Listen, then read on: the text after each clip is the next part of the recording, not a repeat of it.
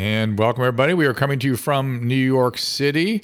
Uh, today, really essentially, ask me anything if you wish. We can uh, get into it from Twitter Spaces, where we'll be taking calls. You just raise your hand there, and thereby uh, I'll be bringing you up to the podium, and you'll be streaming out on multiple platforms.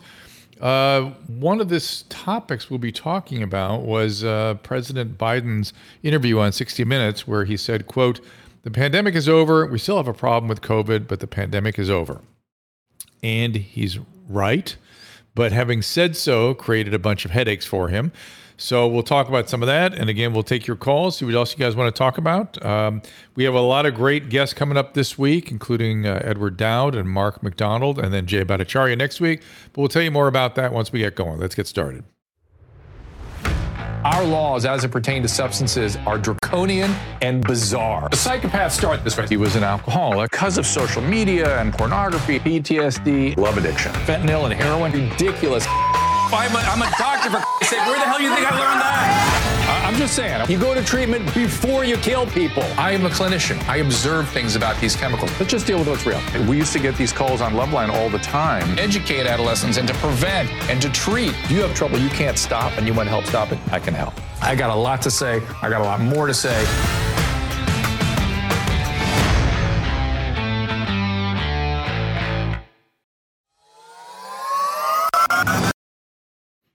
And as we promised, we're coming to you this week from New York City. Uh, Monday and Tuesday next week, we'll be out. We'll be back with uh, Jay Bhattacharya on Wednesday. And uh, Edward Dowd tomorrow. And then Mark. What's that? Today's Monday, honey buns. Ooh, uh, we'll do more questions tomorrow. and on Wednesday, we'll do uh, Edward Dowd. And on Thursday, we'll do um, Mark McDonald. I'm interested in talking to again. He. Um, he's a psychiatrist that early on was uh, raising concerns about the level of paranoia and panic and hysteria. And I'm curious to see, he's written a new book as well. And I'm curious to see what his thoughts are these days. Uh, other than correcting me about the schedule, Susan, anything else going on? You did a great interview with uh, Tim Tim Pool. Pool, and Tim. we got some new listeners. If anybody's out there, hello. That's good. And uh, did you want to announce anything else about uh, questions at the end of the interviews or something? Or so I don't know. Everybody on YouTube, if you have any questions, we're thinking uh, if you want to give us a little super chat, we'll we'll call you out at the end of the show. Also, um, I wanted to. That would be on the restream.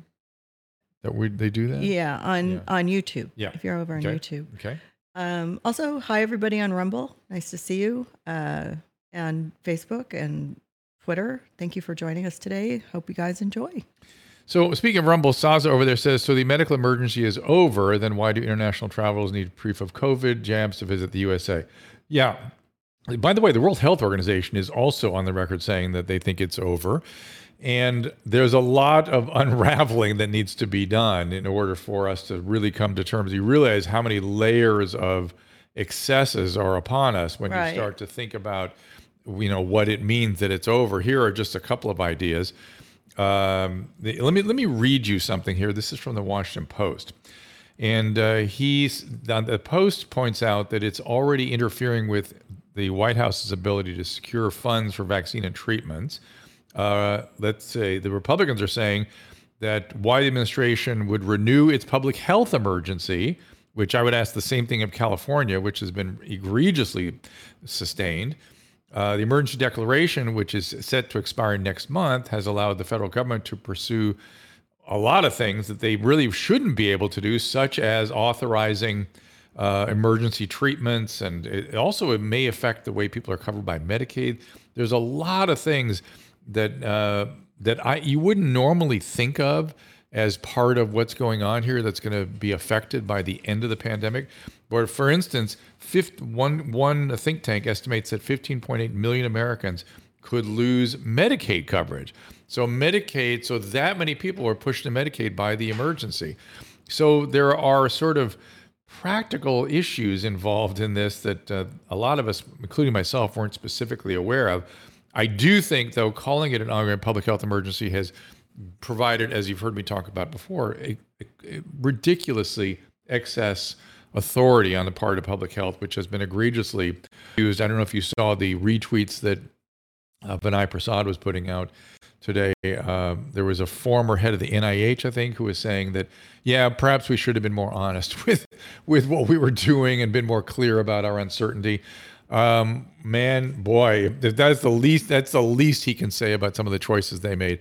They completely lost the trust of the people by being um, authoritarian and uh, and capricious and absolute, and then trying to crush anyone that dared to raise their hand and go, "I, you do you really mean that?" I, I'm not sure that that quite is what you meant to say. Maybe there's something a little more we don't have science for that yet, and maybe you want to qualify that and say that you know, we're electing to do this, even though we don't really know why. We're just trying to make we're trying to do something non-pharmacologic to change things here. Now we have since learned through the interviews we've done on this show that uh, they made a conscious decision to use fear to mandate the zero COVID lockdown policies that they wanted to um, demand, and that, in, in particularly in states that um, ran aggressively to that side of the boat, so to speak, that really took that mantle that the the public health organizations were putting out and take it to the extreme. Those are the regions that really got harmed, where kids were kept out of school for years, where businesses were closed for years this is, is really out, outlandish consequences that should have been thought about or at least should have been measured along the way. We had years to look at what we were doing. It was very clear along the way also that what we were doing was not having the desired consequence. In other words, zero COVID was not something even remotely realistic. Now, once we got to vaccines, that story has yet to be fully told. Again, the, the public health policy became uh, far over their skis in terms of their policy, which is vaccine is the just and only policy, and nothing can be um, can be uh, called into question that might cause somebody to uh, question vaccine therapy. Now, I kind of understand that one more than the lockdowns, to tell you the truth, because anti-vaccine has been so the anti-vaccine rhetoric has been so ensconced in social media that I bet, yeah, uber just means above everything else uh, that it's so ensconced in social media. I bet, I bet they were fearful that the anti-vaccine rhetoric would start to infect uh, people that were sort of on the on the fence with using the vaccines. When in fact, because they again took these extraordinary measures to crush any dissent, it caused sort of a, tri- a Streisand-like effect where people wanted to look behind the curtain and they became more paranoid and more distrustful. Even to this day, um, it is it is clear that vaccines were helpful. It's just absolutely clear. Was there a cost? I'm sure. Was that co- cost worth it in terms of adverse events and more and really serious adverse events? That is still getting worked out. I, I'll say it again and again that in the elderly population, that risk reward clearly came down. It continues to come down on the the side of vaccine therapy. If you are under 65 or under 30, it starts to get a little bit cloudier, and people are still working on those those data. So here we go. Let's uh, let's get to it and take some calls from you guys. A lot of hands are up here. Let me just um, kind of get right to you guys. Uh, this is Sean. Sean, what's going on? Uh, let me make sure my phone's on. Uh, Susan, we're on at your end because oh, he just disappeared. Oh, you know what? We're not even on. On in this and this thing's not There on? we are now. Okay. Uh, I think I lost Sean. I Okay, I don't. dropped You know what? There was no sound going out That's to right. Twitter Spaces. So anybody Oh. who's out there, hi, Oh, those- welcome to oh the my show. God, I'm so sorry. We did, really no sound of Yeah, Twitter we weren't checking that. Yeah, the thing was off. The phone was off. So Kaleb, is that true? I, I think I saw it moving, so it, maybe it got paused, but I, I think that people were hearing it at least in the beginning. No, I don't think they were. I I just had to. I had it off because you did an interview earlier. So Ah. anybody who's on uh, Twitter Spaces would be taking your calls now. Uh, sorry you missed the beginning of the show. Hopefully you're watching on the sa- the live stream simultaneously, so you know what Dr. Drew just said. All right, let me though. Oh, here's somebody saying Sal is saying Dr. Drew is wrong. There are countries that couldn't afford therapy. They had less. I'm not sure what you're saying. Less death. Um, per, yeah, you tar- trying to compare countries is a somewhat of a fool's errand because the different age distributions you have to, you have to really control for so many things. So just one country versus another doesn't not a great way to look at things. Uh, let's see. Oh, they heard us the whole time. they did. Yep, That's so weird. they It was did. it was off. Yep. Oh well. See if you can get somebody up there. Andrew Ashkazvili, open the beaches back up, take the sand out of the half pipes in the skate park, put the basketball rims back on. yeah, Andrew, thank you for pointing at the most insane uh, aspects of in California the pandemic when the the grotesque incompetence was on full display when they were closing the beaches and then when they let people back on the beaches you were allowed to stand on the beaches alone but dare not lay a towel down or they will come arrest you their hearing is fine yeah I, I, nope i think they're hearing it uh, let's see i'm looking at your guys comments here before i go back to the calls Doctor couldn't daughter couldn't get an internship because she wasn't vaccinated. Yep.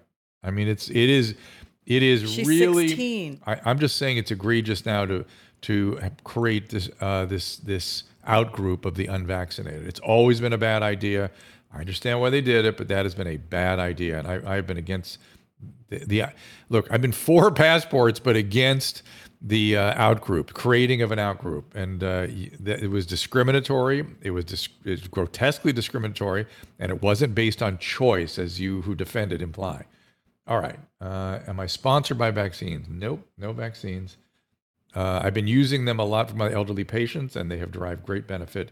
There have been almost no side effects in the very elderly. In the younger, uh, it's a different issue. It's a different concern.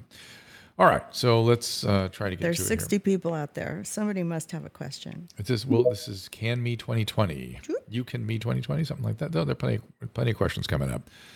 What do you got there? I don't know the name. Oh, they keep, uh, there she is. You just got to unmute that mic in the lower left hand corner. And you can ask me 2020 is the name of this caller. Mm, she has an interview with uh, Dr. Reich, Reich, Harvey Risch, which is someone we interviewed last week. Um, your mic is still muted, so I'm unable to speak to you.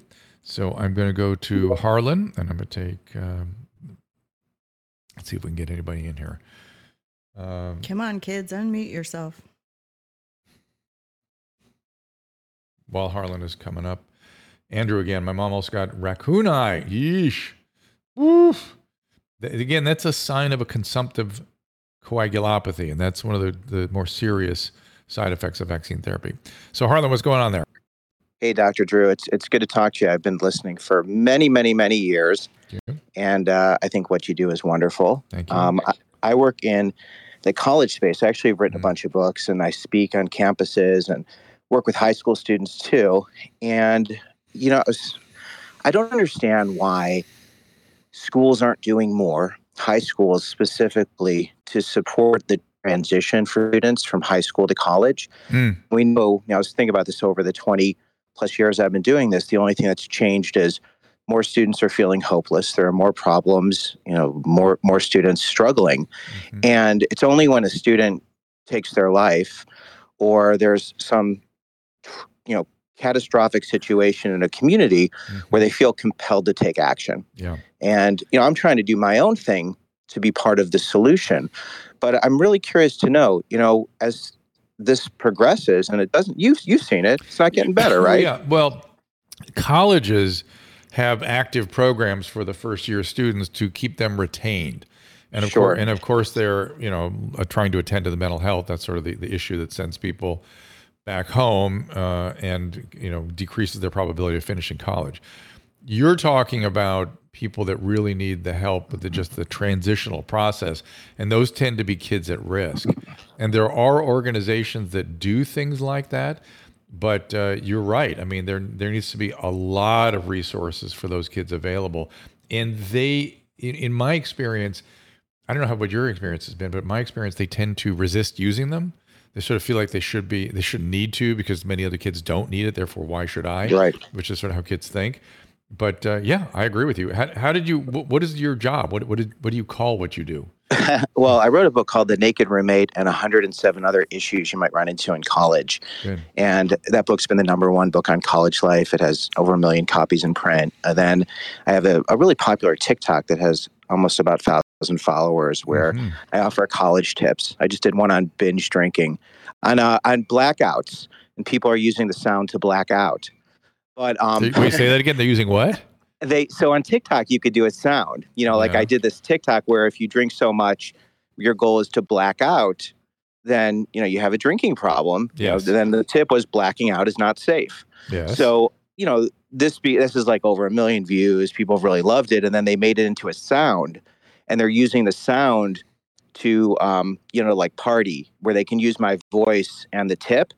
And um, I then did one that was like, you know, why do you guys do this? I'm just Mm. curious, Mm. you know, to stimulate dialogue because you know, the, the big thing is I know the Surgeon General has been talking about wanting to do more for mental health and wanting to help teenagers. You know, this doesn't it's not going to happen in the schools. And you know, you are I, I really you're one of my heroes with this because you've been you've been there forever Mhm. uh, for these you know most of these teenagers' lives. But in terms of like having a real plausible solution, and I'll send you my stuff. I mean, I I, I, I'd love don't to see it, but let, let me tell you my just briefest Yeah. sort of thoughts on this. Th- There is something changing in high school age kids. I, I stopped speaking at high schools because they they seem to be intolerant of expertise. Mhm. I kept getting this feedback that you're you're too you're speaking for too much authority. It's like I, if I don't have authority, who does? I, I I've got 40 years of experience. Right. I I hope I have some authority on this topic. So I I thought, oh, this is a change. Something is different there. But I will tell you, the binge drinking on college campuses. There's sort of two aspects to that. One is the consistent endorsement by the college communities. They just sort of kids will be kids, as opposed to looking at it as a as a behavioral problem, as a mental health problem. And when you go into the colleges and talk to them about why they drink, it's really around social anxiety. That's really the reason. And more often, and, and I sort of uh, used to approach the topic through the whole hookup culture. And I would say, look, if, if hooking up is such a cool thing, it's the cornerstone of your college experience, why do you have to be effed up to do it? If it's so great, why do you have, why are you always effed up Right. when you do that? And was fascinating how the males tended to respond very differently than the females, and neither group had any idea what the other were thinking. And uh, sort of calling that all out and letting them talk about it does tend to help it a bit because you see there's very different motivational priorities going on for the most part. So uh, it's it's until they get honest about what they're all experiencing, it, it's you know they're going to be anxious as hell, and that Yeah. that alcohol is just to kind of quench that, amongst other things, the anxiety. The the the females, by the way, will say that they do it to make sure they don't have any feelings. Forget it. The men will say it's anxiety. The females say, the males say anxiety. The females say just so I don't have any feelings at all. right. Kind of sad. I've connected it to rejection. I'm, I'm obsessed with rejection. well, I love rejection, and uh, like you the mean king of practice rejection. it? Practice rejection. Yeah, and you're right. Right. That's what the men are anxious about, right? That's what they they get their sights set on something, they reject it. It's painful, and they don't want to feel that, so they don't want to remember it even. And and you're absolutely right that if you're uh, blacking out, blacking out specifically is not a sign of a normal relationship with alcohol.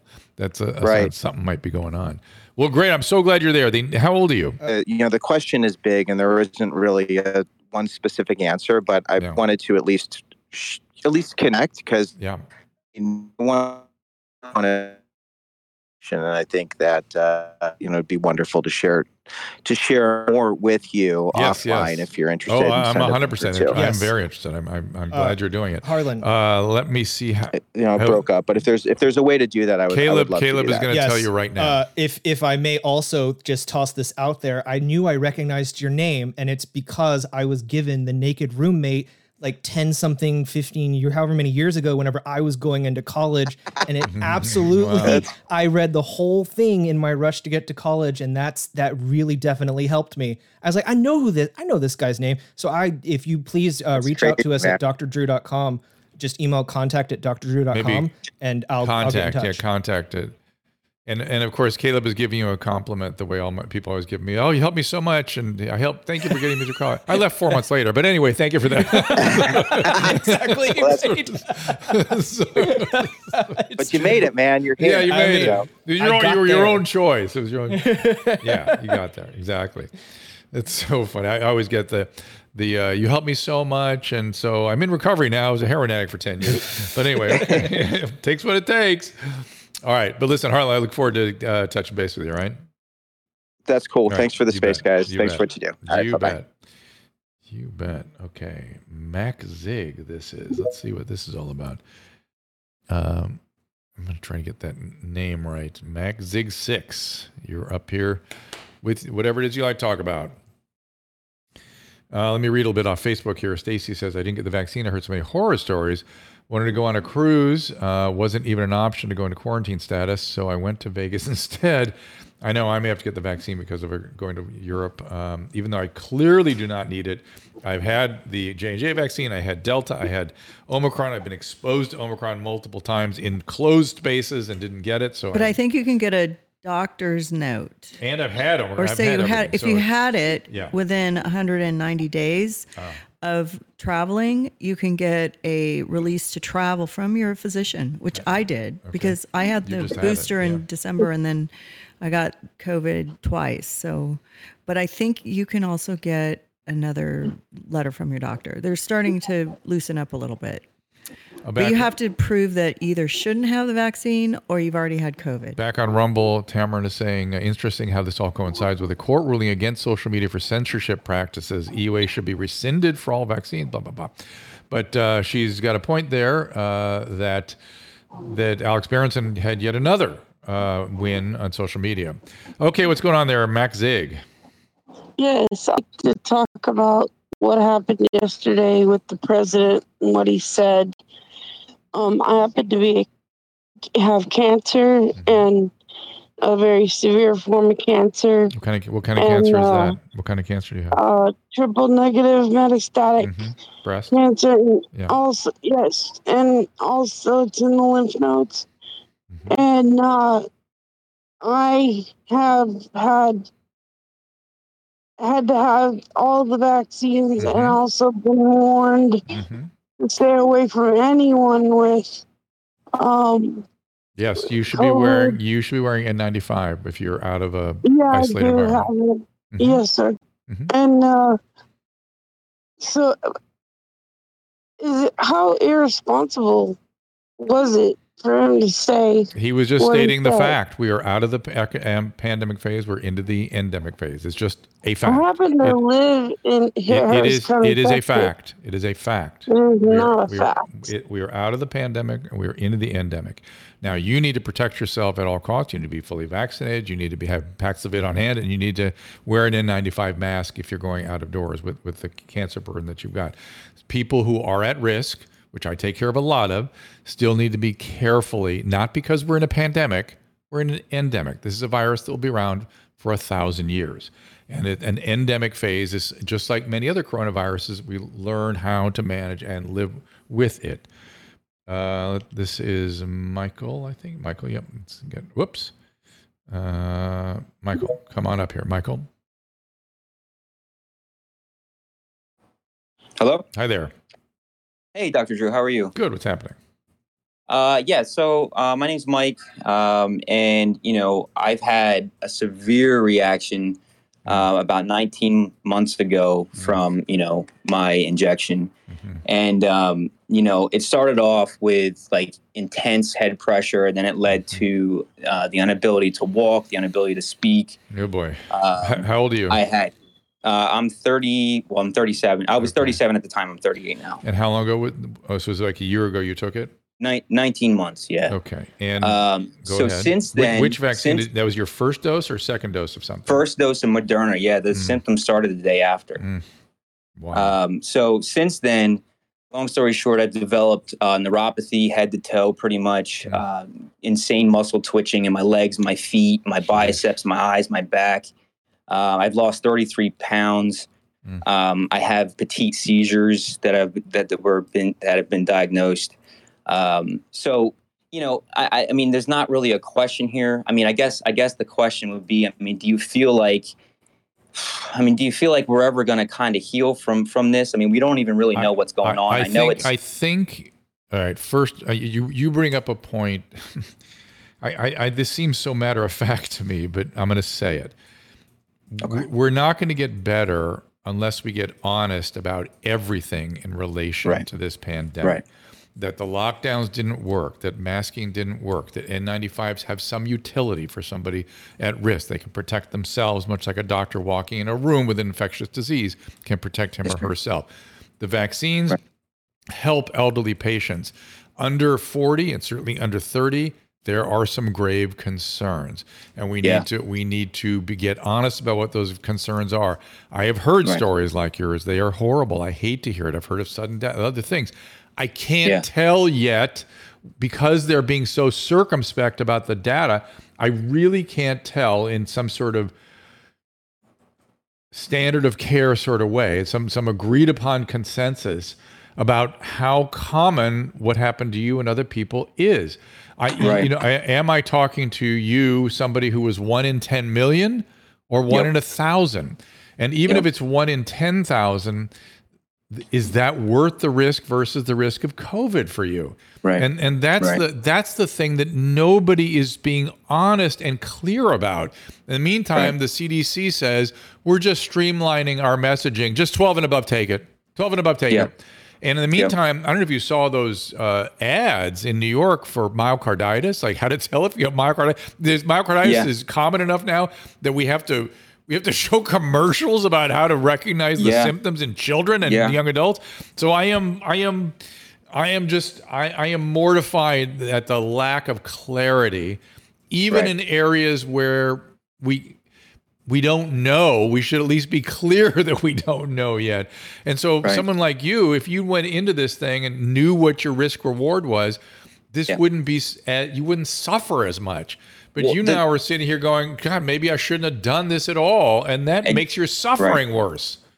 So the thing is, right, is that like if if I knew the risks, I knew what I could have. You know what I mean? I knew what I was getting into. Yes. And, and and and what's what's really crazy is that um, I'm a part of a, a bunch of support groups. Uh, we we we're, we're starting to find each other. yeah. And the, the biggest group that we have has about a it's it's about twenty seven thousand and so far. And what I've noticed is that most of the symptoms are neurological, Yeah. and about seventy percent of them are women. Um, well, that's true. and- it is more common in women, and and it is in. I would imagine the most common is sort of fatigue and shortness of breath, that kind of stuff, right? That's the most. well, in our group, in our group, unfortunately, it's it's full body seizures. It's unabi- inabilities to speak. It's um, Yeah, you know people people have been uh, you know paralysis. The list goes on and on and on. A lot of there's a lot of MCAS situations where people are breaking out in, in different kinds of uh, vasculitises and Yeah. So, so hold on. So hold on. I want to ask some questions about that. And by the way, I am Skylar. Sad that Drew ditched Adam Carolla. I do a podcast with Adam Carolla. I t- speak to him every day, and I do a podcast with him three days a week. So is that is that is that ditching him? I'm not sure. Check it out, the Adam and Drew Show Uh, Yeah. on Is it Adam- drdrew.com. Is it Adam and Dr. Drew or Adam and Drew? Adam and Drew Show. Okay. Um, so listen, w- my question, I have a sort of more Or uh, where you listen to your podcast. diagnostic question for you. Did Sure. they do a nerve biopsy on you? And if not, why not? I can't get it approved. Um, Ugh. I, I, I'm, I'm almost positive that I have some kind of small, small fiber neuropathy. Yeah. And, Um, and you know those are treatable. Exactly. And if you don't have the actual tissue, it's really hard to know exactly which process is going on because there's many different kinds of these polyneuropathies. You have to get that. You have to get I, that. I completely agree. You I've been to to seven that. different specialists, and you have to um, get that. I'm sure they all yeah. recommended it. You need a sural nerve biopsy, and that's it. Okay. If I were you, oh my God, I would get an attorney because you're Yeah. you're risking this thing progressing and without Right. it needing to progress. That's what I'm afraid of. Uh, I'm afraid of for you. I, I, that upsets me so much. Uh, that Okay. I, I hate bad medicine. It drives me insane. And Yeah, when, I and when insurance company dictate what is should be Well, talk about standard of care, should be just basic care. Maybe you can go. Uh, can you get? God. So I, I had, I had an, uh, um, um, an EEG done, uh, 48 hour EEG done, yeah. and they found, they found transient spikes on that EEG, I'm not surprised. then You said you have absence, so that makes Right. sense. and then But- somehow, somehow my insurance wound up denying it. So now I owe twelve thousand Oh dollars. Oh no, you have to appeal and appeal and appeal. They, they make their Yeah. money by by by wearing you out.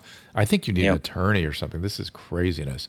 I agree. I Uh, agree. well, listen, I am so sorry. It makes me insane to hear these stories, but but I'm glad you brought it to us so people get a sense of the range of what's going on. Do you want to tell people what the um, uh, organization is you've been involved with? Okay, people. Uh, yeah, so it um, there's a there's the, the biggest organi- organization is React 19. Uh, React, I think it's React C19. Mm-hmm.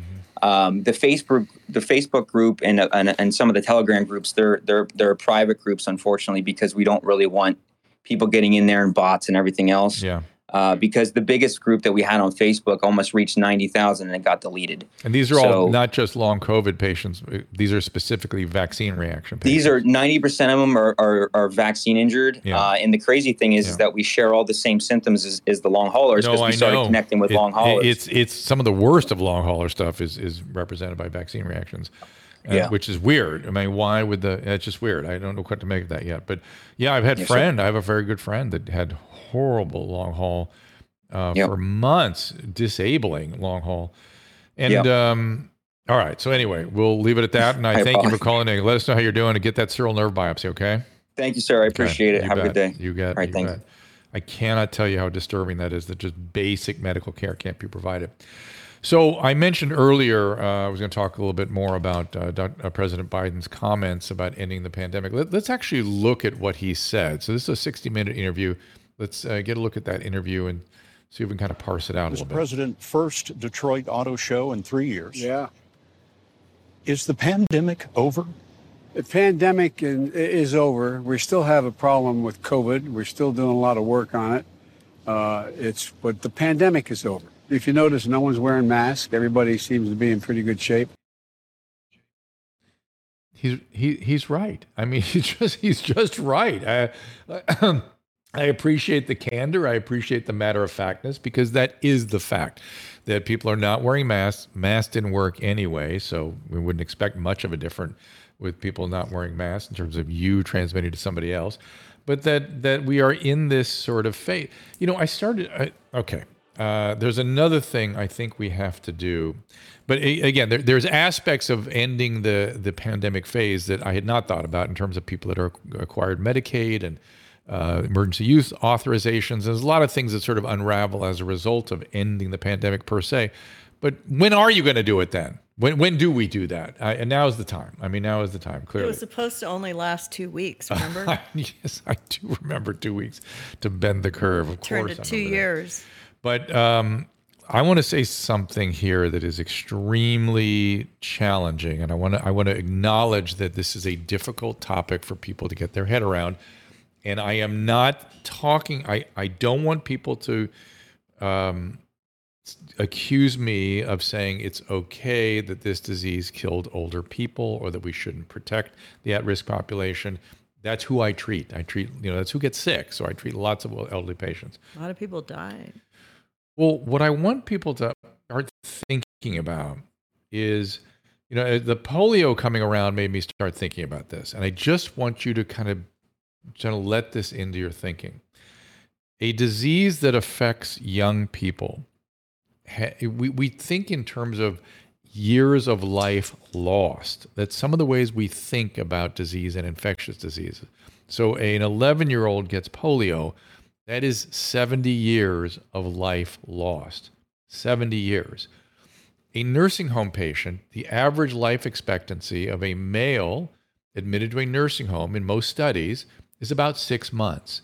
If you're so severely debilitated that you need institutional care, you need people right, you know, dealing with your bowels and feeding you and turning you, your life expectancy is about six months.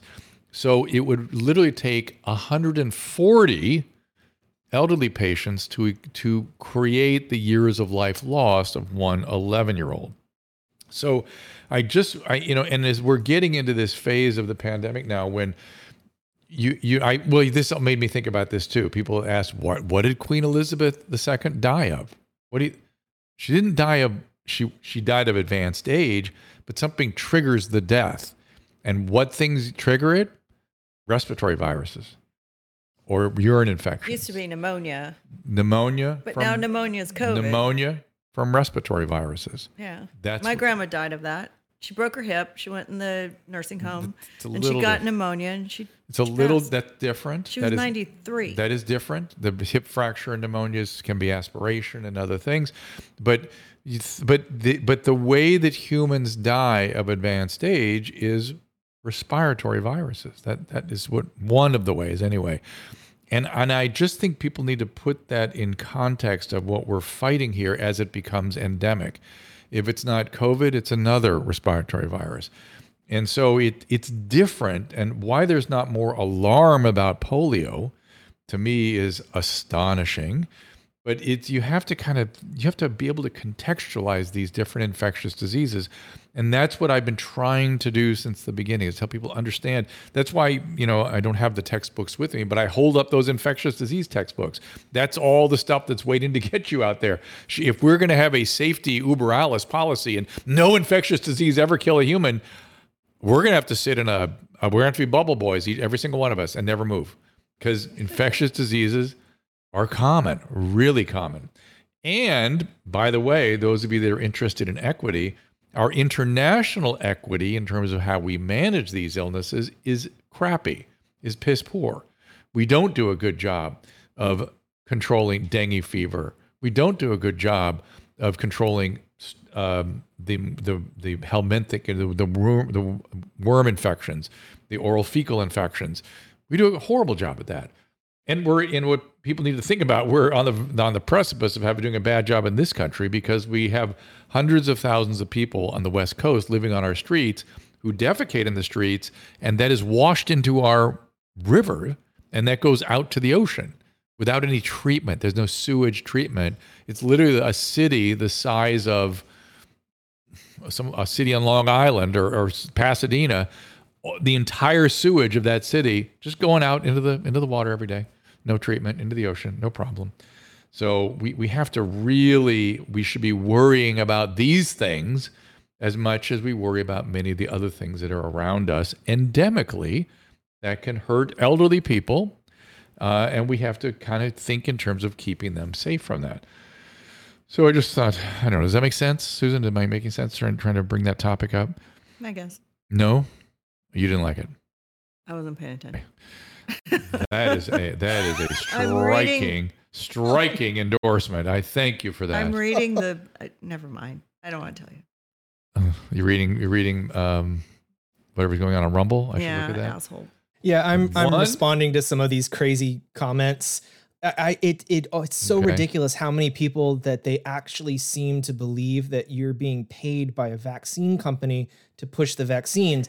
They don't how understand the law. For one thing, how does it even work? But even so, for one yeah. thing, if you were a physician, you have to disclose this. But even if you weren't a physician, yeah, the FTC rules oh, require us to disclose. To disclose. In the old and, days, that used to happen. That used to happen. Like doctors would get oh 40 years well, ago. Yeah, but it doesn't but, happen but anymore. How would it work? How would that happen? I give a vaccine and then some company pays me for that yeah, vaccine. Is that how would that mm. work? No, it doesn't exist. Not only is it illegal illegal. I mean, seriously illegal. They yeah, can't even you bring can lose your license. that drug company can't even bring a pen into my office right. to do promotion. Well, they used to do that. So they used course, to do that in the olden days, and they stopped. That, and it, yeah, Yes, you yes. can't because it's illegal. but, but how would it work? That's like incredible. But that, that was when doctors made money. I guess that's true. Doctors don't make money anymore. That's true. I mean, listen, we have Genucel. They're a great sponsor, and they they help us out. But you're not also not being paid by Paxlovid to talk about it either. no, no, no, no. No, I mean everything you talk about is No, just I, to get I, I do, I do. We have done work for that company, Petros Pharmaceutical, regarding issues around erectile function and male sexuality. We've done a unbranded Yeah, campaign they're our around sponsor that. So. now. So Yeah, but look at we're how many gonna disclosures are all over. Like it's oh, very oh, obvious oh. and clear. It's so Oh. it, there's Right, there's we have to 100%. say it. Yeah. Yeah. A hundred percent. I will not. I would not do some work for a company that a I did not believe strongly in the product, and b that they we were not disclosing everything we possibly could. Exactly. So. I mean, you used to be able to do that back in the, you know. In So the Maverick says there's a 70s list of doctors who were given funds to support the the COVID vaccine. Um, that doesn't even make sense. They must have been given funds to go speak on behalf of the vaccine to do educational forums. That doctors do get paid to do educational, but not not without a lot of disclosure. As you said, it's a, it's available publicly that information. Uh, let's see. So anyway, whatever the thing, I, I am interested in what helps people. We've been through a horrible thing, this pandemic. Uh, I lost lots of patients. I see lot, I saw lots of horrible COVID, and I saw lots of mild COVID and not so bad COVID. Um, so it's you know it, it's it's something that I'm interested in helping our patients with. And as usual, the sort of middle zone is probably where the truth and reality lies. Like uh, on Tim Pool's podcast, I talked about how we that Paxlovid is clearly helpful in patients over 65, and Luke said, "Yeah, he read some data where it says, you know, under 65, not we don't under 65, we don't know what we're doing because we don't have any data." That's the thing.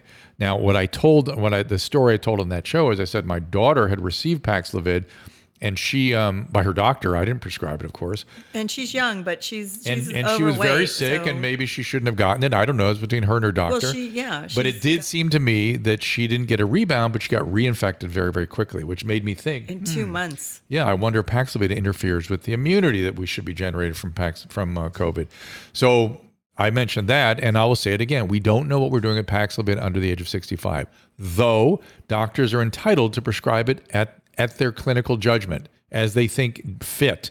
Now, over 65, we know it keeps people out of the hospital, it prevents death. It's very, very helpful. We know it for sure. That data is in. Um, so don't don't confuse what doctors are doing versus what we know for sure the science tells us we should be doing. We are sometimes doing things based on our clinical impressions, and the science takes quite a bit of time to catch up with that or to tell us we were wrong in what we were doing.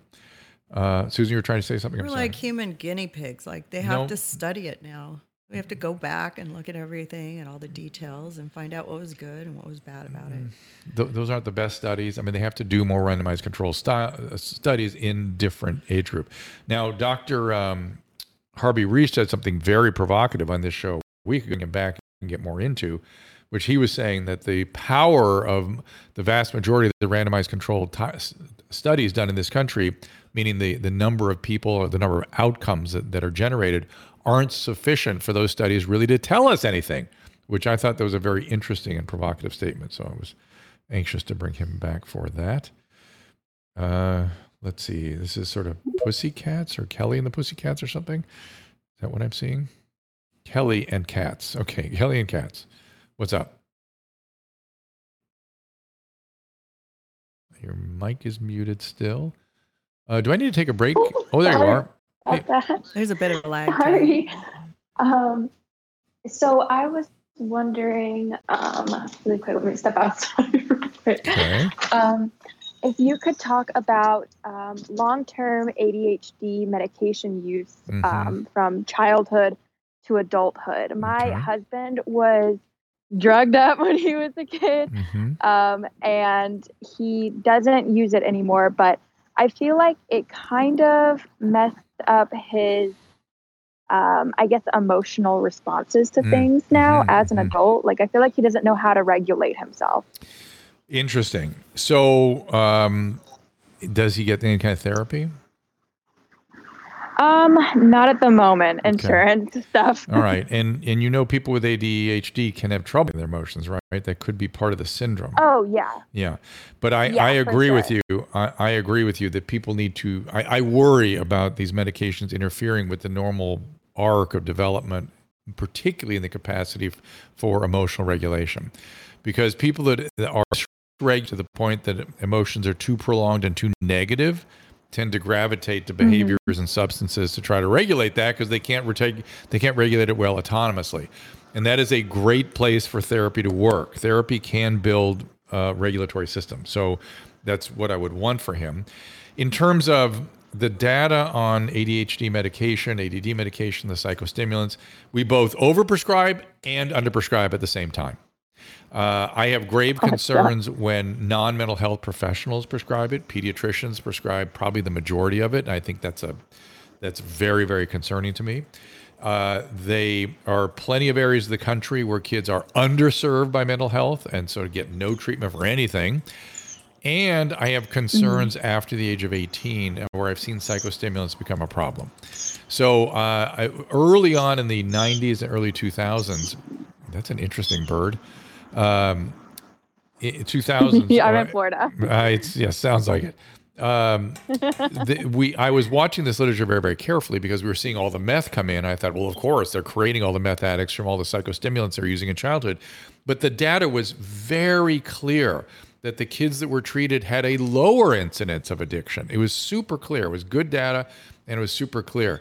So it's really more about a the fact that should be a real mental health professional, needs to be formally diagnosed, even with psych testing if possible, needs to be followed by a mental health professional, and every case possible, tr- get them off the meds or try something other than meds. You know, do, do things as Mhm. as thoroughly as you possibly can. So I, I am with parents that have concerns about the overprescribing, even though the data is clear. It is in terms of character development and in terms of reducing risk of addiction. I don't know any data that says specifically that affects emotional regulation, but I have been concerned about that. I've been very concerned about that. So it makes He- sense he, to me. He talks he talks a lot about um like how he doesn't remember a lot of his childhood and it Mhm. makes me think and then also with ho- how his medication made him feel like he was just did like a freaking eight ball or something, you know? Mm. And um so I feel like those two are connected and It makes that, sense. that he just it, it doesn't yeah. sound. It doesn't sound good. I, I who prescribed it? No. I have no idea. It, I mean, he started taking this stuff when he was probably like, he was like a kid, kid. Yeah. You know, he was probably like eight. You know, Mm. yeah. God, so you want to get off of um, that. I mean, that's. But I bet it, aw- I, I bet it was his now. pediatrician and not even a mental health professional. That's what kills me. Probably he has Yeah. a psych now, but he doesn't have um, like a like a in person therapist or anything like that. There- Um, there's opportunity here. That's what that he would respond really well to that. Seems to me. Okay. All right. word. Good luck. Word indeed. Thank you. Thank you for your call. We got to take a little break. Be right back. For a long time, I've been talking about the holy grail of skincare, Genucel, and the amazing results that both Susan and I have seen. I'm a big fan of Genucel's Silky Smooth XV. It's a moisturizer soaked right into my skin instantly, and with its immediate effects, I saw fine lines and wrinkles visibly disappear within 12 hours. Susan loves Genucel's vitamin C serum, infused with the purest vitamin C, absorbs to the deepest layer of the skin thanks to Genucel's proprietary skincare technology. I am a snob when it comes to using products on my face. The dermatologist makes a ton of money from me. But when I was introduced to Genucel, I was so happy because it's so affordable and it works great. I was introduced to the Ultra Retinol Cream, which I love at night. All the eye creams are amazing. People notice my skin all the time, and I'm so excited because it's actually working. And right now, Genucel has bundled my favorite products and Susan's for you to try today for up to 60% off retail pricing. That's right. Save up to 60% on my favorite Genucel products today. Just go to genucel.com slash Drew to see what's in our bundles and receive an extra 10% off at checkout when you enroll in their personal concierge at checkout. That again is genucel.com slash Drew, G E N U C E L dot com slash D R E W. Uh, welcome back. Somebody uh, very uh, hysterically accused you and me of shilling for the smooth skin industrial complex. It's very funny. That's true. That's, that's very funny. Very funny. How do you expect Um, us to feed baby Camden? And look at okay? this. Look at this. And it's Sylar, Sylar is saying, I used to trust Drew, but before he went full vax mask mandate. wow. Uh, Sylar, When did we- that I'm, I'm worried about your ability to listen and, and your concentration skills. That's very concerning because I have been against mandates from the beginning. Uh, I don't know. And they're projecting all their anger on you, Drew. Today? Today's the day? they're on Rumble, yeah. We have a 1,100 people over there chatting it up. All right. Well, if they would like to come over to um, Twitter Spaces, I just, it's just funny how they're saying these things about you that are totally untrue. And it's just like, and then they, but they keep repeating themselves. And when I get the Maybe it's a bot. repeat question over and over, Yeah. it's like, I saw it, okay? No. Well, want to want to ask, want to bring up, tell me what they are so I can address them. Listen, if you want to get on the phone, go over to Twitter Spaces, raise your hand, and you can ask him whatever you want. Okay, he'll answer you. Yeah, and the caps have to go. Drew's role is to cause as much confusion surrounding anything COVID BS. He has been given specific orders. Who gave me the orders? I don't know, maybe God. Who give me the orders? Who gives you your orders? Oh my God, this is great. Uh, That's pretty funny. it's so interesting to hear how people think. Listen, Um, I mean, it is confusing. This whole thing has been confusing because, you know, at the beginning Well- we were all running out, we're getting our vaccines and we did it and we felt so proud of ourselves. And now we're like, should we do it again? You know what? I they a- even I- work? I had a really Am I going to have a heart attack? Like, Jesus. Yes, yes. That Because that's we've right. seen things because come out of we it. were in a different situation Exactly. before, and we're than we, We, are were now. taking orders and we had well, to. We no, wanted to no, travel. we were all scared, and none of us wanted this thing, and it was killing people. And Yeah. we had, saw this thing that looked good, Yeah. and uh, we all Yeah, went and got you didn't need the vaccine. You got COVID. I, I didn't think I needed it either, but I took it for our travel. Right. Because we had to have our papers. Yeah, and so That okay, those are the people we were listening to. We had to do it, but yeah, and we're. St- I'm trying to get out of doing it again because I think it's BS. But yeah. Okay, so I I was. Uh, but we're not trying to be confusing. We're just I'm trying confused to make, now because I was trying to make a point. maybe doctor. You need to speak to your doctor about your own medical Yes, health. of course. Everybody, Make the decision. if you haven't had the vaccine and you're good, congratulations. We're so happy for you, and we'd like you to be healthy and happy for the rest of your life. You know, that's not. We're not telling you Ah. you're wrong. So can doctors still get in trouble for if they want to use forbidden treatments? P. George. Uh, yeah, they can. And there's a new bill in California that's going to make it very, very serious and very. They'll be considered anything off the standard of care, particularly as it pertains to the forbidden treatments, will be considered misinformation, and those doctors' licenses will be very, very seriously endangered. Uh, that is one of the very clear things about that AB 2098. Uh, And they were clear with me about it. They, uh, they were reassuring when I spoke to the president of the Board of Medical Quality Assurance, but she was quite clear about this one thing that the these things uh, they weren't going to tolerate. So interesting. Thankfully, they don't seem to work very well. They don't do very much, and we have lots of very, very effective therapies out there. So it's not not a big issue in terms of patient safety. So, all right, I completely forgot what I was trying. The point I was trying to make. So let's go back to your calls here. Uh, Andre, I'll bring him up here. Andre's a physician. Give him a chance to talk. Andre, going on. What's oh, you're muted there. Metaphysician. Interesting, Andre. I want to hear all about this. Yeah, there's a little lag today. Yeah. Because we're in New York. So he'll, he'll get here. Andre, your mic is still muted in the lower left hand corner. You have to. There you are. Hey, what's going on, sir? Hi, how are you? Excellent. How's everyone? Very well. Yeah, I'm actually in transit, so yeah, and actually I heard my name, and I'm like, oh, okay. Here we go. Yeah, yeah, just- yeah.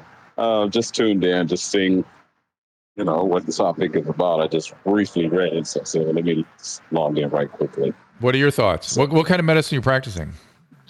Uh, internal medicine. So same as me. And and what are your thoughts about where we're at these days? Any uh, sort of sweeping impressions about where where are you? It's another important part. What? I, I'm in the Detroit, Michigan area. Okay, interesting. Uh, yeah. So, um, on the heels of COVID, we got a chance, of course, to see so much uh, that we need, uh, and, and especially, um, you know, I work in the directly in the, core of the city.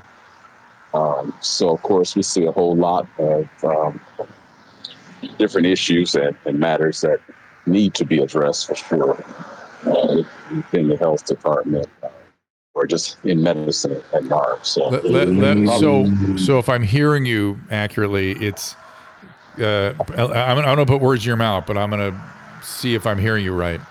Just tease is, it out, huh? Which is which is there's there's a lot of shit we have to deal with in medicine that's Oh going God, unattended, yes. and COVID needs to be put in context. Would that be about Exactly. accurate? Okay. Yeah, yeah. Yeah, Yeah. there's so Yeah. mu- this is what I keep saying. I when I do these streams, I hold up a textbook of pediatric and tex- uh, infectious diseases and infectious diseases. They're about you know 1,700 pages, and I just say this is this is the context. There's all these Right. things going on in our country and around the world that we are having to contend with. Some of it we're doing a good job with, some what a terrible job with.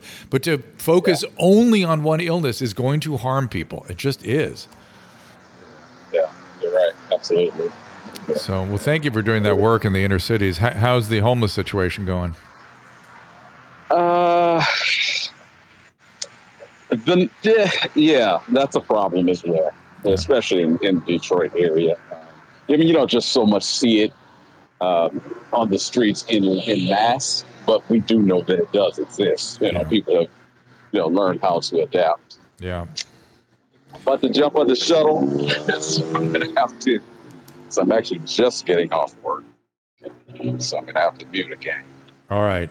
So I'll let you. I appreciate you coming here. You're welcome anytime. Your observations are welcome. Uh, any of my peers' observations, or either to challenge me, or to to clarify, or give your own point of view, whatever it might be. You are always welcome, Andrea. Thank you for being here, and thank you for the work. More importantly, uh, Sean, what's up there? Dr. Drew? Yes, sir. Uh, my name is Sean. Uh, I have a wife that suffers from uh, borderline personality. Mm-hmm. And um, we've been together for about seven years. We have a set of twins with that are three years old. I come from a trauma past. I've been listening to you since I was little. Um, she comes from a light trauma past, so it's hard for me to understand where she got it from. Um, Well, bo- borderline is associated with trauma, but it's not as though not that's always. yeah, not always. And, and so, tell us She how, does it she- manifest with her? How are, what well, experiencing?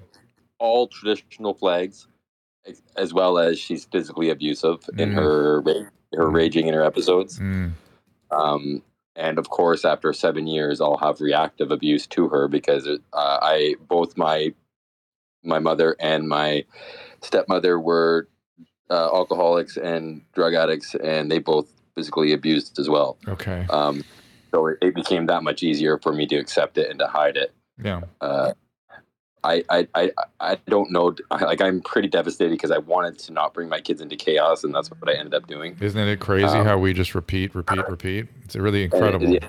It's the, the extra- extraordinary thing about the human being. Even when we're clear we're not repeating it, we end up repeating it. Uh, though it's Absolutely. usually by, but I will tell you this: that you whatever you repeat in in this generation tends to be a lesser version. Tends to be a lesser version of whatever you were subjected to. So that's the good news. And and you live in a time now when there's lots of great treatments Is available. is it truth about remission? Can she go through? She started to do. She started to do therapy. She started to to work on things. She's accepted some stuff that she's done. Mhm. Uh, not all. She's in denials for some stuff. She still blames me for a lot, and she's a she plays victim on almost everything. Well, of course. Um, um, what kind of therapy is she getting? Do you know what kind of treatment? Uh, well, she she did she tried dialectic before. What happened? I don't. I don't. I mean, I don't. It, it, it, sorry, it went away for a bit, which I guess people would say either she was hiding it or she was in remission. But after she gave birth to the twins, Oh, yeah. it has flared up like well, of crazy. course, of course, the stress. And Of course, and I understand why. I get. I understand the hormones. My Yeah. father's a, my father's a surgeon, but he's very robotic and he's a vascular surgeon, so he, he doesn't show emotion with me, and he only is logics with me. So I hi- understand. his advice to me is to get the hell out and Mm. take the kids. Yeah, yeah, yeah. That's rough. Uh, well, DBT does work. It's the main treatment that works in this. Uh, she not using drugs, is she? Borderlines could use a lot of drugs too. Uh, She was. Uh, she. I would say she was abusing cannabis a bit, Mm. uh, but she was also on uh, uh, uh, a, a, a mood stabilizer. And um, before we were married, she was not borderline diagnosed. She was, I guess, misdiagnosed with um, uh, bipolar. hmm Which is common. Pe- Some people believe that there's sort of a continuum bipolar and borderline. Um, so, all right. So, uh, I've th- read th- all the books. I've done Okay. walking on it. Okay. Sorry, sorry, okay. sorry. That's good. That's all great. Uh, and you know, you could argue that having someone you know that you could rely on for support would be important as well, and sort of help strategize what you're doing with her. But the most important thing was for her to get DBT because the, the borderline disorder never goes away, but the features can be diminished markedly. It's really, I, I always think about DBT as helping the borderline keep other people's mind in mind as they have their episodes. In other words, you know, they they can some of them black out and red out or whatnot, but She, others she calls it blackout. All right, but if you can, if she can learn to manage what's happening as she goes into it, and keep the the fact that your brain continues to have contents, uh, you know, and that her behavior will affect other people and her children, you can usually motivate by saying, "Hey, this is not going to work well for the kids too." So, uh, but but maybe a DBT group would be a better Yeah. thing for her. You thought about that? I have thought about. It. I, I um. I've I've from I'm separated, so we are text communicating only, Okay. and we do hands off, hand off with the kids with somebody there. Okay. Um, but she gets triggered very easily at this point. Everything's very raw. Okay. Okay. It, it's it's within a month. It's very fresh. I mean, years of me hiding it, but I've I woke up a month ago. All right. Well, go- well, good. So you're very early and really taking care of this properly, and uh, give yourself a little breathing room. Be patient with her. Get her. If she doesn't have proper care, things are not going to get better. So get the proper care. But I, I get the sense that DBT group might be very helpful for her, and no, no special reason other than that she'd had previous DBT. It didn't didn't sustain. Maybe a group would be something that she can. Also, when you have twins, the time for it is intense, and so, yeah, it's rough. Susan, you're you're you're sort of feeling compassionately towards her. Yeah. Yeah. And And him too. It sounds Borderline's rough. A borderline disorder is, you know, a lot of hostility and rage and uh, fears of abandonment, and yet they will abandon as a way of preventing abandonment. And there can be lots of um, nasty things in, in their in their moments, you know, when things happen. Okay, this is uh, man maniac of all trades, I think here. Maniac, that sounds like you. maniac of all Maniac trades. of- Thank you for that. Uh, There's a little lag. Sorry, guys. It just takes a few before they can hear. You have to unmute yourself, though. Flush the toilet. uh, Okay, there he is. yeah. Hey there. You're on. Hello, Dr. Mommy. This is Dr. Mommy. Hey man. Aloha. Hey, uh, so I'm actually, aloha, yes, hey Hitler. I'm actually hitting you guys up about some stuff that's relevant to your mom's house. Okay. I know Nadav and also, obviously, hopefully, Bert at some point are both kind of on this weight loss journey. The- so it I seems. So it seems. Hopefully, yes. Uh, I personally, at my unhealthiest, was 230 pounds and around 25% body fat. Okay. But at the end of my journey, I was 220 pounds and around 7% body fat. Oh wow, good for you. Did you take something? Sounds like steroids. Did you do something? Uh, no, man, it was a long process. It was like a year or a year and a half. And eventually, after I went down in weight, the weight kind of started to come back up. A- But I know that. as, as muscle you're talking about. Exactly, Yeah, yes. yeah, and I know that a lot of the time people are doing cardiovascular training and strength training simultaneously. Mm-hmm. So if they're only looking at the scale as a measure of progress, I just Mm-hmm. don't think that it's a really accurate representation. And I've been having this thought for a while when I watch you on Dr. Drew After Dark talking Yeah. to the Booth Boys. Yeah. But it was just something that I wanted your opinion on and Oh, whether uh, it was a, a thousand, a thousand percent. But but everybody is somewhat different with these things. Some people are highly, you know, affected by carbohydrates. Some people are highly affected by total calories. Some people can't build muscle no matter what they do. Some people they can lose fat while they build muscle. So it's it's I, I am no expert in this, and there are a lot of trainers and things that really feel that they kind of know what they're doing. Um, but what what what was from standpoint of your biology? What would you say worked for you? Um, I think mm, focusing on my macronutrients and my caloric intake, Okay, like so- how I was dividing up my daily caloric so, intake. so eating consciously with a focus on calories. How about the workout? What did you do working out? Um, I was just kind of religious about it. I have fallen off because I think the reason I was mostly dedicated was because I had a very dedicated gym partner Mm. while I was in college. And, and, But and- after yeah, was this just resisting? It was just weight training. Weight training, yeah, primarily, uh, as well as like uh, explosive training, I guess I would call it, athleticism stuff like um, box jumps or any kind Got of uh, agility training. Okay, and so but you would do it all. You were sort of working on the slow twitch muscle. You would do it all. You know, you'd take breaks in between everything. You do it intensively and then stop. Right, heavy weights, that kind of thing. Uh, yeah. Yeah. I mean, oftentimes I would dedicate myself to B type muscles where I would be doing more low weight, high repetition to build endurance. Mm-hmm. Mm-hmm. But and that again, was it's- something that I chose for me personally. Like you said, we're all different. Yeah, I don't think there's a magic to this. I mean, there there are some people that can lose weight just doing resistance, heavy resistance training. Some people will gain weight when they start doing that, not just because they're building muscle, because it stimulates their appetite so much. So it's Oh, it's wow, yeah. I haven't even considered the appetite thing. yeah. Oh my God, my I know when I'm doing heavy weights, it goes insane. and uh, Uh-huh. it becomes kind of an issue. But it, it's all it is complicated. You kind of have to navigate your way through it depending on what your particular biology is. I, I, I don't like the idea that you know it's one thing for all. Though one thing that, uh, having said this, I don't like having one thing for everybody. Limiting carbohydrates and starches does seem to be generally a good thing. We overdo that in this country for sure. Um, Susan, what are you laughing at there? You're uh, seeming. Caller said Heil Hitler. Yes, uh, Petty Letterman. Um, okay, he said "Hey Hitler" is what he said. He didn't say Heil Hitler. He I said thought "Hey he Hitler." said hi Hitler. He might have said "Hi Hitler" also. So that is a reference to a video uh, at your mom's house, which Penny, is a. she's like, She's like, what? So, Patty. so yeah, so Patty, P A D D Y. So it, the, we watched these crazy videos at your mom's house, and one of the classic ones was this girl, psychotic, who did a video blog where she believed she was talking to Hitler every day, and she'd open her video log with.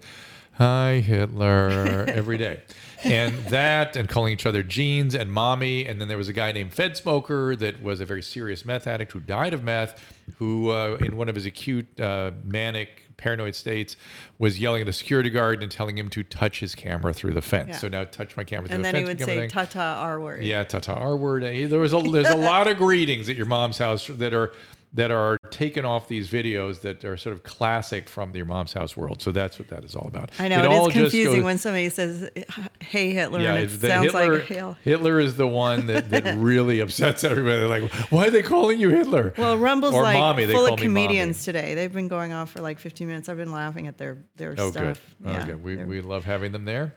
Um, anything else, Susan? We have more questions coming in tomorrow. I, I'm going to kind of wrap this up now. Um, we've been on for about 80 minutes or so. We have? Uh, yeah. No, am I just am I been an wrong? hour. Am I wrong? One uh, hour. Kaleb. 60 Uh, yes, yeah, you've been going Oh. a little bit over an hour right now.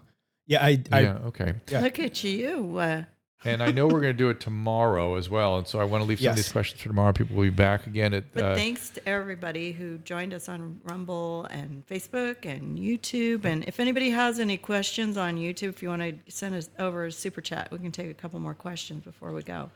Because we kind of we've been ignoring the, you know, the questions on there. on so- the on the restream. yeah. Okay. We'll let anybody follow up who has anything. So if I if you see them, you got to collect them off there for me if they move by too fast for Yeah. me. And then um, like us wherever you are and uh, share if you care. We Thank you, really- Kate. Uh, they liked me at, on Timcast. I enjoyed working with those guys. I ended up going to the casino with them afterwards. Did you know this, Kaleb? There's a No, that sounds ten fun. minutes away.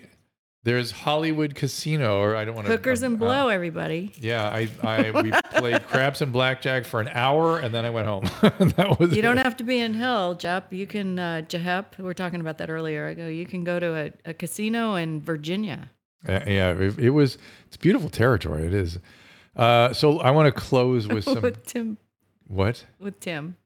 That's pretty funny. Uh, Patty is also a joker. Uh, pan- pandemic is over. Time for everybody to spread monkeypox. Yeah. So yeah, that was also disgusting. The way we weren't allowed to talk about the risk population, who we could have protected if we educated and protected and talked specifically about it. yeah. Um, remember the the murder hornets that we, that was the clickbait for, remember they had murder hornets? How many people died from those? the murder Zero. uh, Remember uh, that? Well, this is what uh, Andre was talking about a few minutes ago. His frustration that we feel when we're dealing with all these very serious medical illnesses that are just being underattended to because of one that is, you know, one is the one we have to, to solely focus on. What were they called? They weren't murder the- hornets. They the- were killer hornets. Or, no, murder, murder hornets, hornets. But the poor woman that we were talking to earlier today that had the breast cancer, she, there's many illnesses she has to protect herself from. Many. COVID is one of them. But let's go back to where we started here with the president making the comment about the, the epidemic being the pandemic being over. I think he's exactly right. I think what he said was matter of fact, off the cuff, it was honest and it was correct. Now, the question remains though, we, he said essentially, look, uh, no masks, everyone's fine, everyone seems good, it's all milder. You know, we're not not hospitals aren't filled up. People are dying, elderly people are dying of respiratory viruses, COVID being one of them. That's just the way it is. That's what happens. We still need to explain the excess deaths in many countries. We still need to explain the myocarditis and understand the incidence of that relative uh, to other risks of COVID itself. We need to know, much like that caller that called in a half an hour ago with severe long COVID from the vaccines, we need to know what that incidence is so we can help people make risk reward decisions when it comes to whether or not they should take the vaccine. We are in a much better place. We just are in a much better place. New York is sort of back to its old self, though we notice there are not a lot of young people here, which is kind of interesting. I don't know where they've all gone. Um, but it, it is time for us to to if we're calm enough to have reasonable conversations now again we should be talking about what makes life meaningful and what makes life good uh, and how we can optimize that and how we can sort of rather than sheltering in place and as um, uh, Duncan, what was Duncan's name again? Duncan, uh, the the gentleman I interviewed. Oh, the actor um, Clinton Duncan. Clinton Duncan said they took Clifton. away from. He said something very prophetic. Clinton Duncan or Oh, Duncan it's Clif- Clifton. Duncan. Clifton Duncan. Uh, he they took away from us everything that makes life meaningful. It was such a prophetic statement. He is absolutely right. And when you take away what makes life meaningful from humans, it is destructive, profoundly destructive. And on top of that, they crush the world me and they may cause famines in certain areas. So there's so much that that we need to be attending to rather than this one respiratory thing. Yes, protect yourself. Yes, take you do whatever you know, do what you need to do, but it needs to be in context now. We need to contextualize it with a life rather than living in cowardice and hiding in place, sheltering in place, which was never a good idea.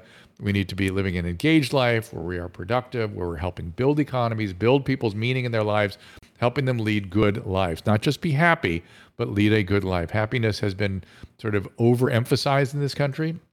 I've said it many times that we tend to think of happiness as hedonic euphoria or hedonic tone, we call that, when in fact it should be more eudonic, eudonic happiness, eudonic flourishing, eudaimonic flourishing, rather. And that is achieved by doing what's right, doing a, leading a good life, making a difference, these kinds of things. And and we should be worried about con- thinking about contributing and not about hiding. It really, it's time. It's time, and that we there's a certain amount of risk to living. Uh, I walk out on the street here. It's a risk. Trust me. Every time I walk into the street, I nearly get hit. There's a risk to living. And if you don't want to take that risk, you don't want to live. It's, it's like they used to say if you don't want to die, you don't want to live. Death is part of life, and we need to sort of be realistic about that too. But more importantly, we need to manage our risk. Uh, let me see if there's anything you guys are talking about here that I want to comment on before we go. Don't be lazy. What is that all about? Long COVID. Uh-huh. Uh, the Queen was gone a long time. what are you guys talking about? Yes, live from New York. It is uh, Dr. Drew. Uh, ask Dr. Drew here. They're entertaining each other. They're trying to out troll each other. It's pretty funny. Um, Kaleb, they're asking us to po- post the name of the vaccine injury group that that young man was talking about, which I think is a very good idea. Can you do that? Uh, yes, after the episode, it'll it'll Okay, be up on excellent. the website. And if you're listening to the podcast, you can go Excellent. to drdrew.com slash 919 2022. So that's 919 2022. Someone was saying something about a super chat. and I didn't see it. Susan, did you see the super chat? You're my keeper of the super chats. Uh, No? Yes, I did put a super chat up on screen. Uh, our our I didn't see resident troll, Let's do that again. Sylar, our resident troll, Yes, he uh, was taking something that you said. I don't know if it's a female or male. I'm not actually Okay, sure. I put it up on screen, Okay. uh, you know, with the exact amount of context that Sylar put with your quote. I used the same We were level of context orders. for Sylar's quote. Hmm. I wonder what I was talking about. It was just earlier Huh. whenever you you in the middle of a sentence you were saying something about Okay. Susan had said something about following orders and you know in the early days of the pandemic. Well, and is you know- putting a bunch of. Siler just put a bunch of laughing faces up, so I wonder Right. if he or she thinks it's a Got some joke. attention. I, I, I wonder what I was talking. There there are times when I am just following orders. There are times uh, I can't think of what that would be in relation to what we've been talking about today. That's your phone. You want to go get it? No. Uh, It was like a two second part of something that you had said earlier in the show today that Sylar then took like the beginning of the sentence and used that as a quote. I see. So we were just following orders. Do you remember what I was talking about? you were the early days of the pandemic when nobody knew what was going on and Marching everyone orders. was just trying to keep people safe. Everyone was just doing what they were told until you got better information. Some people Well, just kept on going on the bad from Sylar. information, but you updated your priors based on the new information. So it's when you said you're Right. just Okay. following orders, it just had to do with that Oh, I, brief when I moment would in say time. we, I probably said we were just following orders. And Right, did I yeah, say we or. I. I We, pro- yeah, so who- people were following orders, right. at a time when things were unclear. Siler said that was actual quote from like 20 minutes. Yeah, ago. yeah, I hear that. Uh, I could see where I might have said that. I, I, but you know what I meant was is that people while we tried to figure things out. What else was I talking about? Doesn't even make sense to me right now in context. Uh, Ted says Dr. Timothy Tellinghusen, hepatitis C research. What about the Hep C research? Uh, What do you know about it? I, I did hepatitis C research, research long ago. I used I published articles about ribavirin when we had that as our as our only antiviral. Now we can clear most of the genome genotypic types of hepatitis C. It's now a curable illness. Okay. All right, I'm going to have to wrap this thing up. We thank you all for being here. We'll be back again tomorrow at the same time. I mean, I'd like to take super chats at the end because we kind of we watch Rumble because it's very trolly over there, and and then we kind of you know the the restream kind of zooms by. zooms by. Yeah, we zooms see by. some of the we, questions, but people have been um, sending super if anybody- chats, Susan. I just they haven't been presenting Yeah? questions. I've been putting them on the screen though to highlight them. Yeah. So if you if you give us a super tra- chat and you wanted to say hi, I you know I can see your nose hairs, Dr. Drew, Mm-hmm. or or you know I want to know about this or that. You'll you'll get it. You'll get attention. So um Colin Robinson, we will be up with Dr. Victory on Wednesday, and she does. Uh, we yeah, she straightens me out a little bit. I think. I think that's a reasonable statement. we saw it on Um, the Timcast. I thought it was a great idea. It's what's a good that? way for people Oh, the super chats who don't want to call in Yeah. or you know um, Edward Dowd on Wednesday, and Jay Bhattacharya, who I believe is will be the poster child for the excesses of the pandemic, the the, the really the most uh, disturbing parts of the pandemic. Jay Bhattacharya represents to me, now, because he was so right and so reasonable and was so maltreated. It's just Yeah. disgusting. Ugh. Also, one more thing: when we do have a guest on, Mm. Yes. which we will this week, a couple Yes. of days, the super chats at the end will be good because then more people can get some questions out at the end, and we can just zoom through them. Okay. You know, anything that we didn't see because you don't really pay that much attention to the restream during Got the it. time. I, got, I try, but it's hard. And then, what time are we doing it tomorrow? Tomorrow is early. So it's noon it's going to be noon Pacific, I think. Right, Kaleb? Yes, that's correct. Noon Pacific tomorrow. Uh, So- you'll be taking calls again, so it's a little bit even an hour Okay, earlier than so it's today's. Right. So noon Pacific, three, Pac- three New Pacific, time zone noon- for people that don't have can't watch at 6 p.m. Let me Eastern say it again. Noon Pacific East, no, noon Pacific, 3 p.m. Pacific. Eastern. 3 p.m. Eastern. Noon Pacific, 3 p.m. Eastern. Because I'm thinking about Wednesday, which will be 6 Eastern, 3 Pacific. Correct. Okay. We'll be back to That's our correct. normal time. Same thing with Thursday, 6 correct? Because you're going to be on 3 Kennedy tonight and you're going to be on Gutfeld tomorrow night. So we have to get in and out And. We'll be talking a little 2098 with Kennedy there, who's been my friend for many, many years, decades, literally. now. yeah. All right. Susan, anything else from your camp? Anything you'd like to say? No? Susan? Okay, she's not listening to me at all now. Uh, I- Not just not paying attention. Now I just don't even exist. No, my mic was off. So, no, I had I, your mic was off, but it took me a few a few I'm rounds. kind of jet lagged. Like I got up really we've been a little early lagged, today and I need a nap. So, Ghislaine Maxwell interview. Well, you go work some more. All right. Well, thank you all much, everybody, for being here. Appreciate the questions, appreciate the participation, and uh, on the streams and the rumbles, and even all the trolling we we're watching. Yeah, we appreciate it. Thank you for being here. We'll see you tomorrow at three Eastern, noon Pacific. More Ask Me Anything tomorrow. Yes. Yep. Correct. See you then. Ask Dr. Drew is produced by Kaleb Nation and Susan Pinsky. As a reminder, the discussions here are not a substitute for medical care, diagnosis, or treatment. This show is intended for educational and informational purposes only. I am a licensed physician, but I am not a replacement for your personal doctor, and I am not practicing medicine here.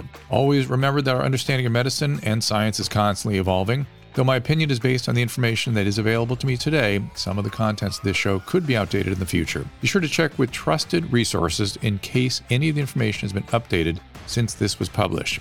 If you or someone you know is in immediate danger, don't call me, call 911. If you're feeling hopeless or suicidal, call the National Suicide Prevention Lifeline at 800 273 8255. You can find more of my recommended organizations and helpful resources at drdrew.com/help.